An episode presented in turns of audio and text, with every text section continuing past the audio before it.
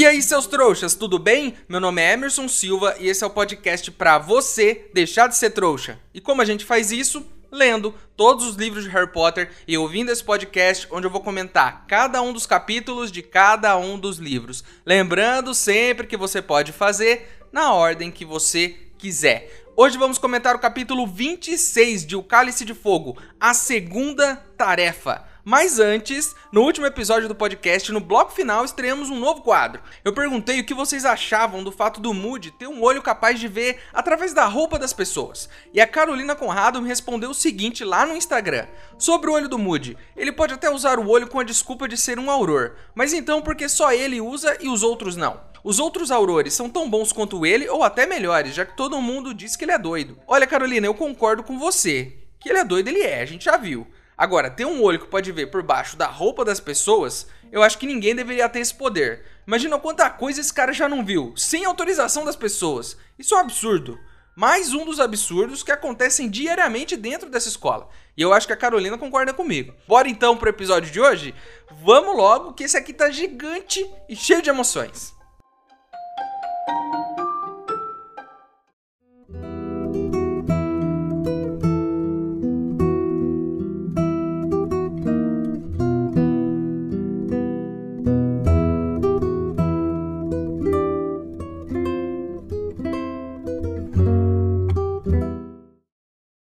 Pessoal, o Ministério descobriu que a gente está gravando um podcast sobre o mundo bruxo. Já recebi corujas por aqui e vários processos estão chegando. Preciso da ajuda de vocês para contratar advogados bruxos eficientes para me defender lá no Ministério da Magia. Se você quiser ajudar, o link para apoiar está aqui na descrição do episódio. Lembrando que se você não puder ou não quiser, não tem problema. O mais importante é você continuar aqui com a gente, ouvindo o podcast para deixar de ser trouxa.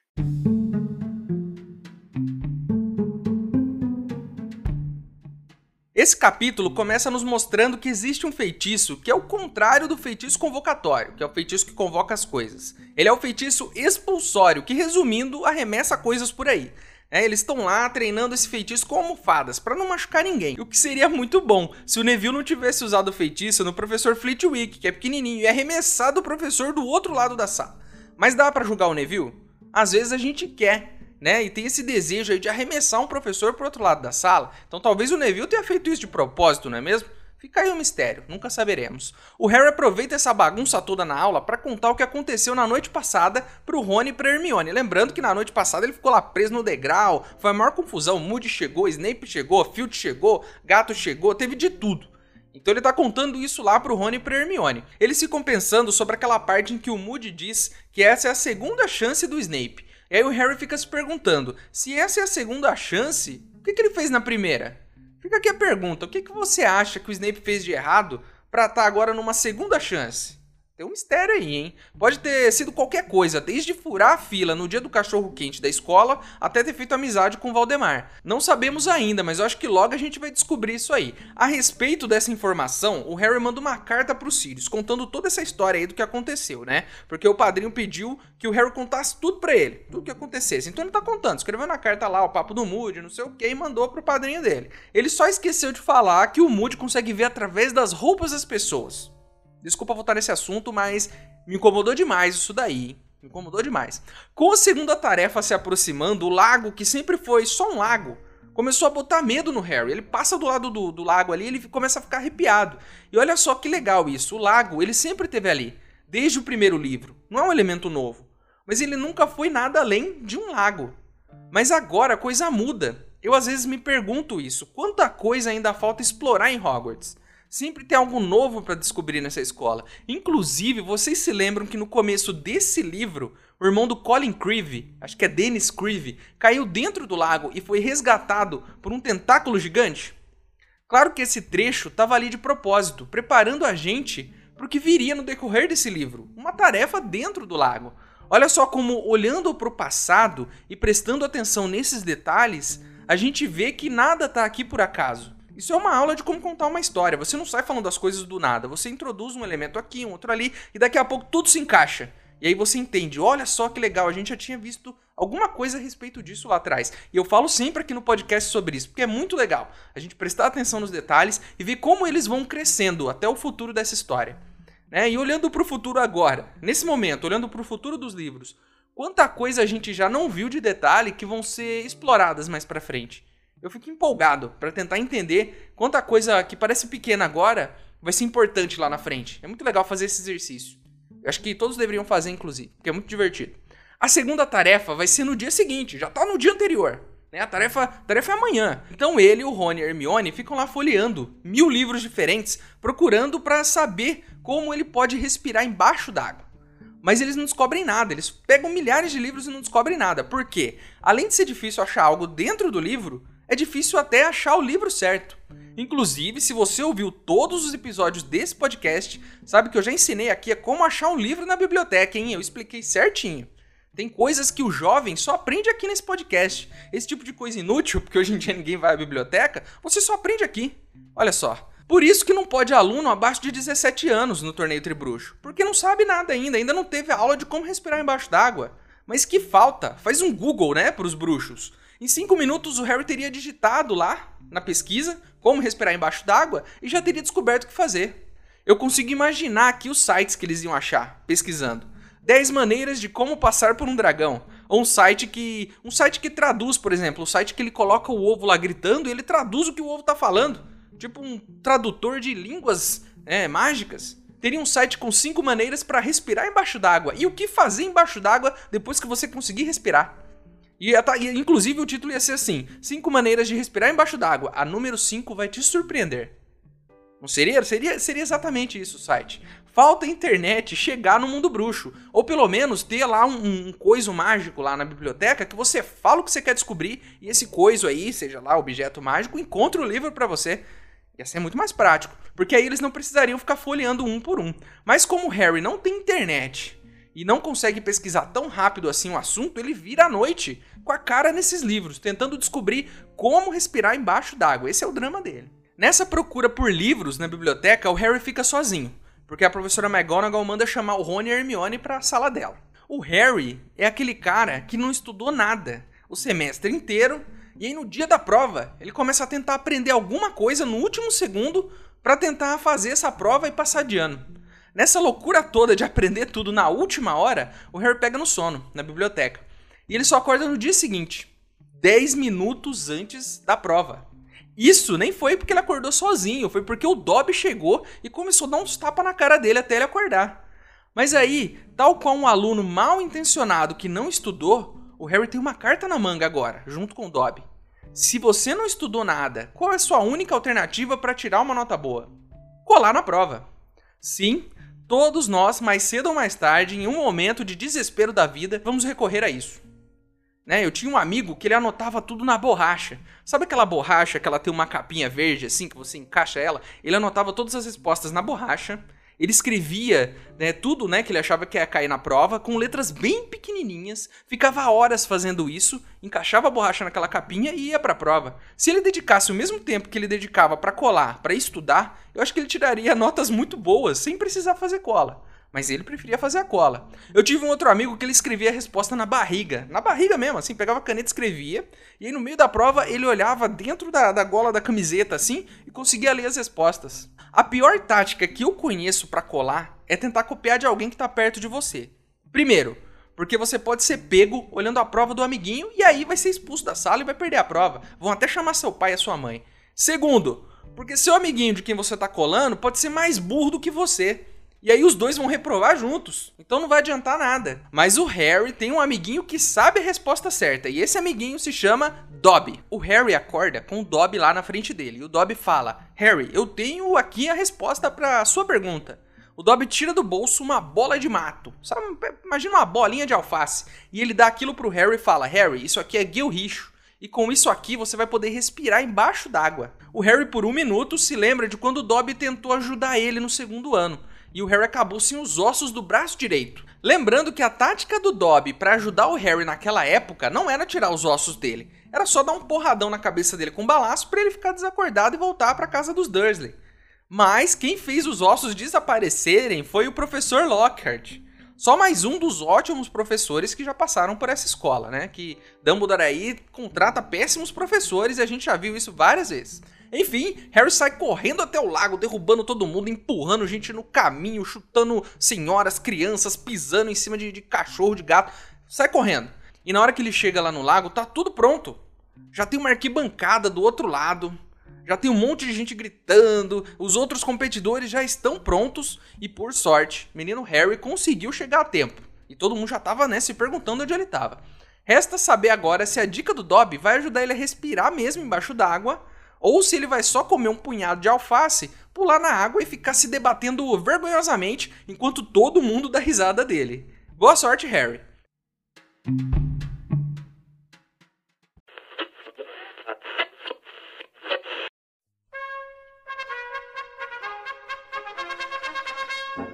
Chegamos à segunda tarefa do torneio Tribruxo. E quem tá lá? Quem está lá para trazer todas as informações da segunda tarefa pra gente é ele, Paulinho Pomo de Ouro, nosso ex-craque de quadribol brasileiro. E aí, Paulinho, que curiosidades você tem sobre essa prova de hoje pra gente? Olá, Emerson e todos os ouvintes deste programa. Estamos aqui no Lago de Hogwarts para entrevistar os sereianos. Boa tarde, povo sereiano. O que vocês acham do convite para participar de uma prova do torneio Tribruxo? Olha, foi uma honra para todo o povo sereiano e todos aqui estão muito empolgados com essa prova. Vocês podem nos adiantar algo sobre esta prova de hoje? O que podemos adiantar é que ela vai ser muito emocionante, de perder o fôlego. Obrigado pela entrevista. Viu? Pera, volta, volta aqui. Vocês podem me dizer como eu faço para sair do lago? Ei, pessoal, me ajudem. Para que lado eu tenho que nadar? Pessoal. É isso aí, Paulinho. Logo mais a competição começa e contamos com você para trazer todas as informações direto aí do Lago de Hogwarts. Pessoal, esqueci de avisar vocês, eu acho que o Paulinho não sabe nadar. Tem alguém que pode ir lá salvar ele? Ei, seu trouxa, se você tá curtindo o podcast, não se esqueça de deixar uma avaliação na ferramenta que você estiver ouvindo, caso ela tenha esse recurso, é claro. Assim o programa ganha uma moral e chega ainda a mais trouxas como você.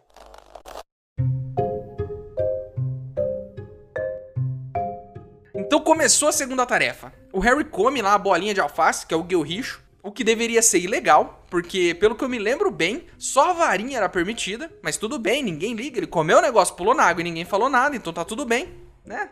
Tá todo mundo roubando de alguma forma mesmo nessa competição aí, então deixa o moleque. O Harry tá lá e, como eu disse, ele tá fazendo papel de tonto. Tá lá se debatendo, se chacoalhando na água e não tá acontecendo nada. Mas depois de um tempinho, a coisa toda parece que dá certo. Tanto que ele descobre em algum momento que ele não tá conseguindo respirar direito porque ele tá fora da água. Olha só. Então quer dizer que, a, que o negocinho deu certo, mas ele tem que respirar embaixo d'água agora, fora não dá mais. Então ele afunda a cabeça e aí ele consegue respirar. A água entra pela boca dele, e como, como se fosse um peixe, né? O peixe respira assim. A água entra pela boca e sai pela, pelas, pelas guelras, né? Aqui na lateral, assim, né? E filtra o oxigênio. E o Harry tem guelras, ele tem umas aberturas no pescoço. As mãos dele agora tem membranas para ele conseguir nadar melhor.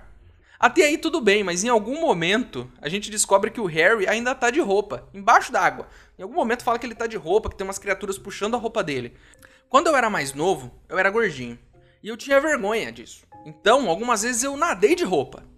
O que foi uma péssima ideia, porque com a roupa molhada, você pesa uns 50 quilos a mais. Então, se eu puder te dar uma dica, Harry, use uma sunga, um short, um maiô, um biquíni para nadar. Porque de roupa vai ser muito mais difícil, cara. Você pulou de roupa na água. E, e não tenho vergonha dos seus corpos aí, como eu tinha do meu. Eu deixei de me divertir várias vezes por medo do que os outros iam achar de mim. Né? Entrando de roupa na água, que coisa é essa?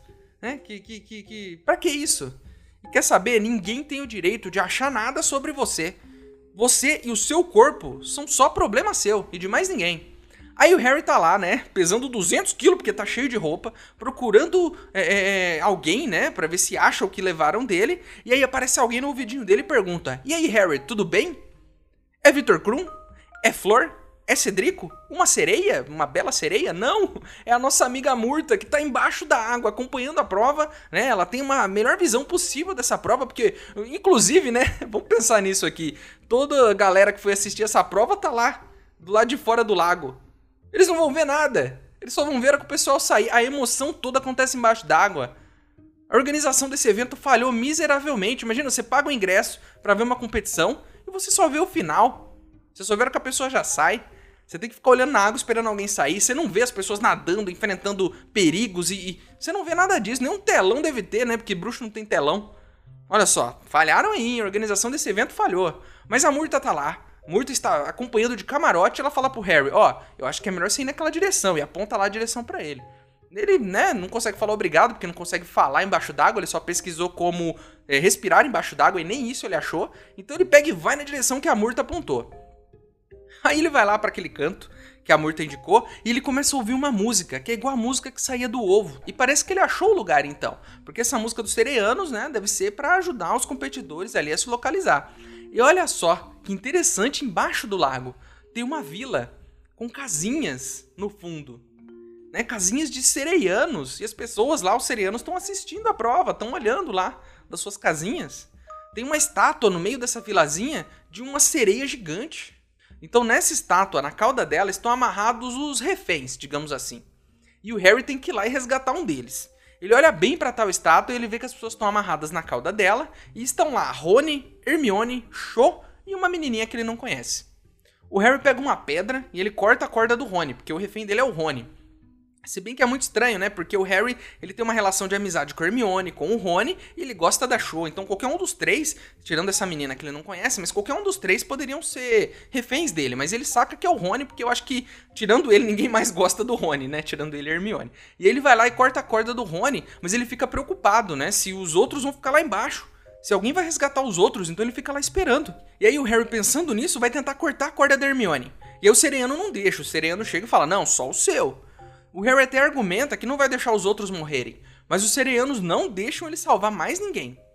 Ok, o Harry tá com medo da música que diz que os Sereianos né, não vão deixar as pessoas saírem dali. Mas Harry, sinceramente, você acha que a escola vai ser tão irresponsável de deixar um aluno para morrer no fundo do lago? É, pensando bem, eu acho que deixariam sim eles são irresponsáveis o tempo todo nessa escola. Então acho que talvez pudessem fazer isso mesmo. Então o Harry, com toda razão, agora estou dando razão a Harry, sabendo que a escola não hesitaria em colocar seus alunos em perigo, fica ali esperando os outros campeões aparecerem para salvar os outros, porque ele não confia na escola assim como a gente aqui. Vem o Cedrico com uma cabeça de bolha e salva a Cho. Vem o Krum, que tá metade tubarão, metade tubarão e metade homem. E ele salva Hermione e vai embora. Né? Olha só quantas formas de respirar embaixo d'água, né? Detalhe. Aí o Harry fica lá com o Rony nos braços esperando a flor, mas ela não vem para salvar a menininha.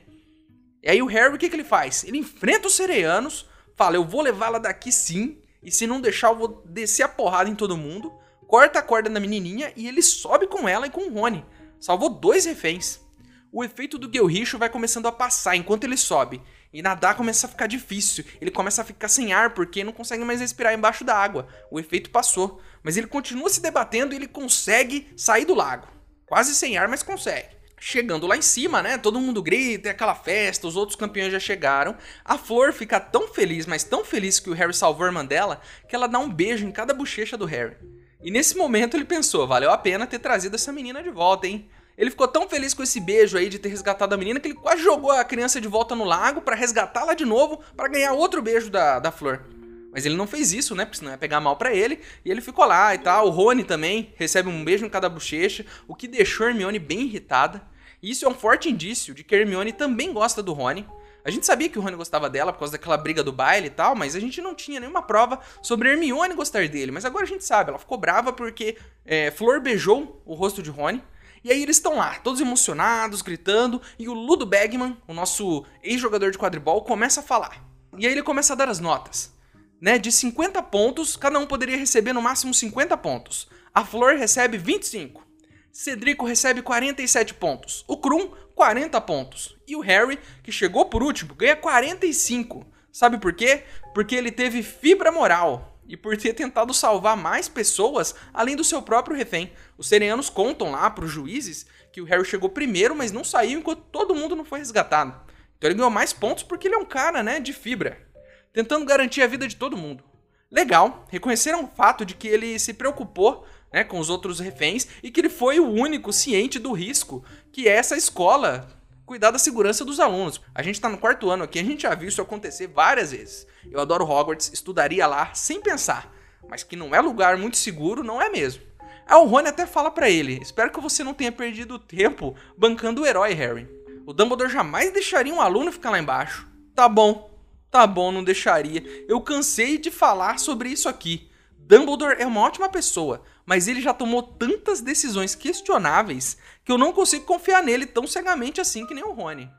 Ele escondeu a pedra filosofal, que era procurada por um assassino, dentro da escola. Deixou os alunos serem petrificados sem suspender as aulas no segundo ano. E não avisou os pais, não avisou a imprensa, não avisou ninguém. No terceiro ano, os dementadores estavam todos em volta da escola e ele permitiu. Vai falar, ah, o ministério que mandou. É o ministério que mandou, mas a hora que ele ficou puto de verdade, ele mandou todos os dementadores embora. E aí não teve ministério que segurasse ele. Podia ter feito isso antes de atacarem o Harry, não é? E além disso, no quarto ano, já nesse ano, deixou Harry participar de um torneio muito perigoso, um torneio mortal, sem ele sequer ter escrito, com a desculpa de que tem um contrato, tem um contrato aí. Se eu gosto do Dumbledore, eu adoro ele, eu adoro o Dumbledore. Agora, se eu confiaria em andar na garupa da vassoura dele, não, não confiaria jamais, porque as chances de você cair no asfalto e se ralar todo são gigantes.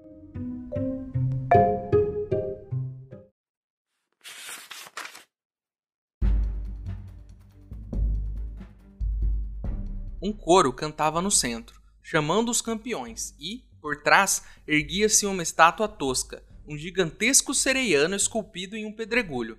Quatro pessoas estavam firmemente amarradas à cauda da estátua. Rony estava amarrado entre Hermione e Cho Chang. Havia ainda uma garota que não aparentava ter mais de oito anos e cujas nuvens de cabelos prateados deu a Harry a certeza de que era irmã de Fleur Delacour. Os quatro pareciam profundamente adormecidos. Suas cabeças balançavam molemente sobre os ombros, e um fluxo contínuo de pequenas bolhas saíam de suas bocas. As cordas que atavam os reféns da estátua eram grossas, viscosas e muito fortes. Por um instante fugaz, ele pensou no canivete que Sirius lhe presenteara no Natal. Guardado em seu malão no castelo a uns 400 metros de distância, não tinha a menor utilidade.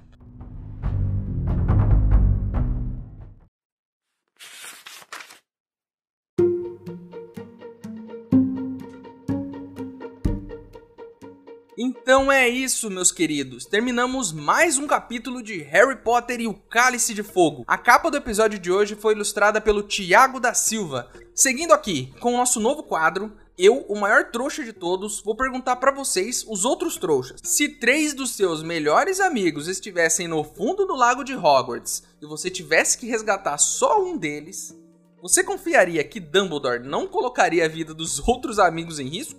Você levaria só um? Pense nisso.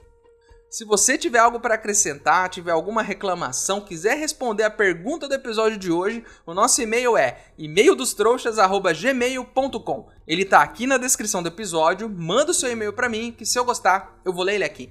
Agora você pode virar apoiador do podcast. O link está aqui na descrição também. Mas se você não puder ou não quiser, não tem problema. O mais importante é você continuar aqui com a gente, ouvindo cada um dos episódios para deixar de ser um trouxa.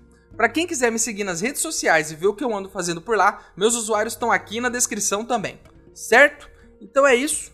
Espero vocês no próximo episódio. Estamos nos encaminhando para a reta final deste livro e muita coisa ainda vai acontecer porque ainda tem terceira tarefa, um monte de mistério que a gente ainda não entendeu e eu tô sentindo que a qualquer momento vai dar ruim.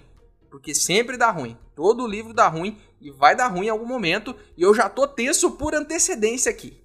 Certo? Então é isso, espero vocês no próximo episódio. Meu nome é Emerson Silva e esse é o podcast para você deixar de ser trouxa. Tchau!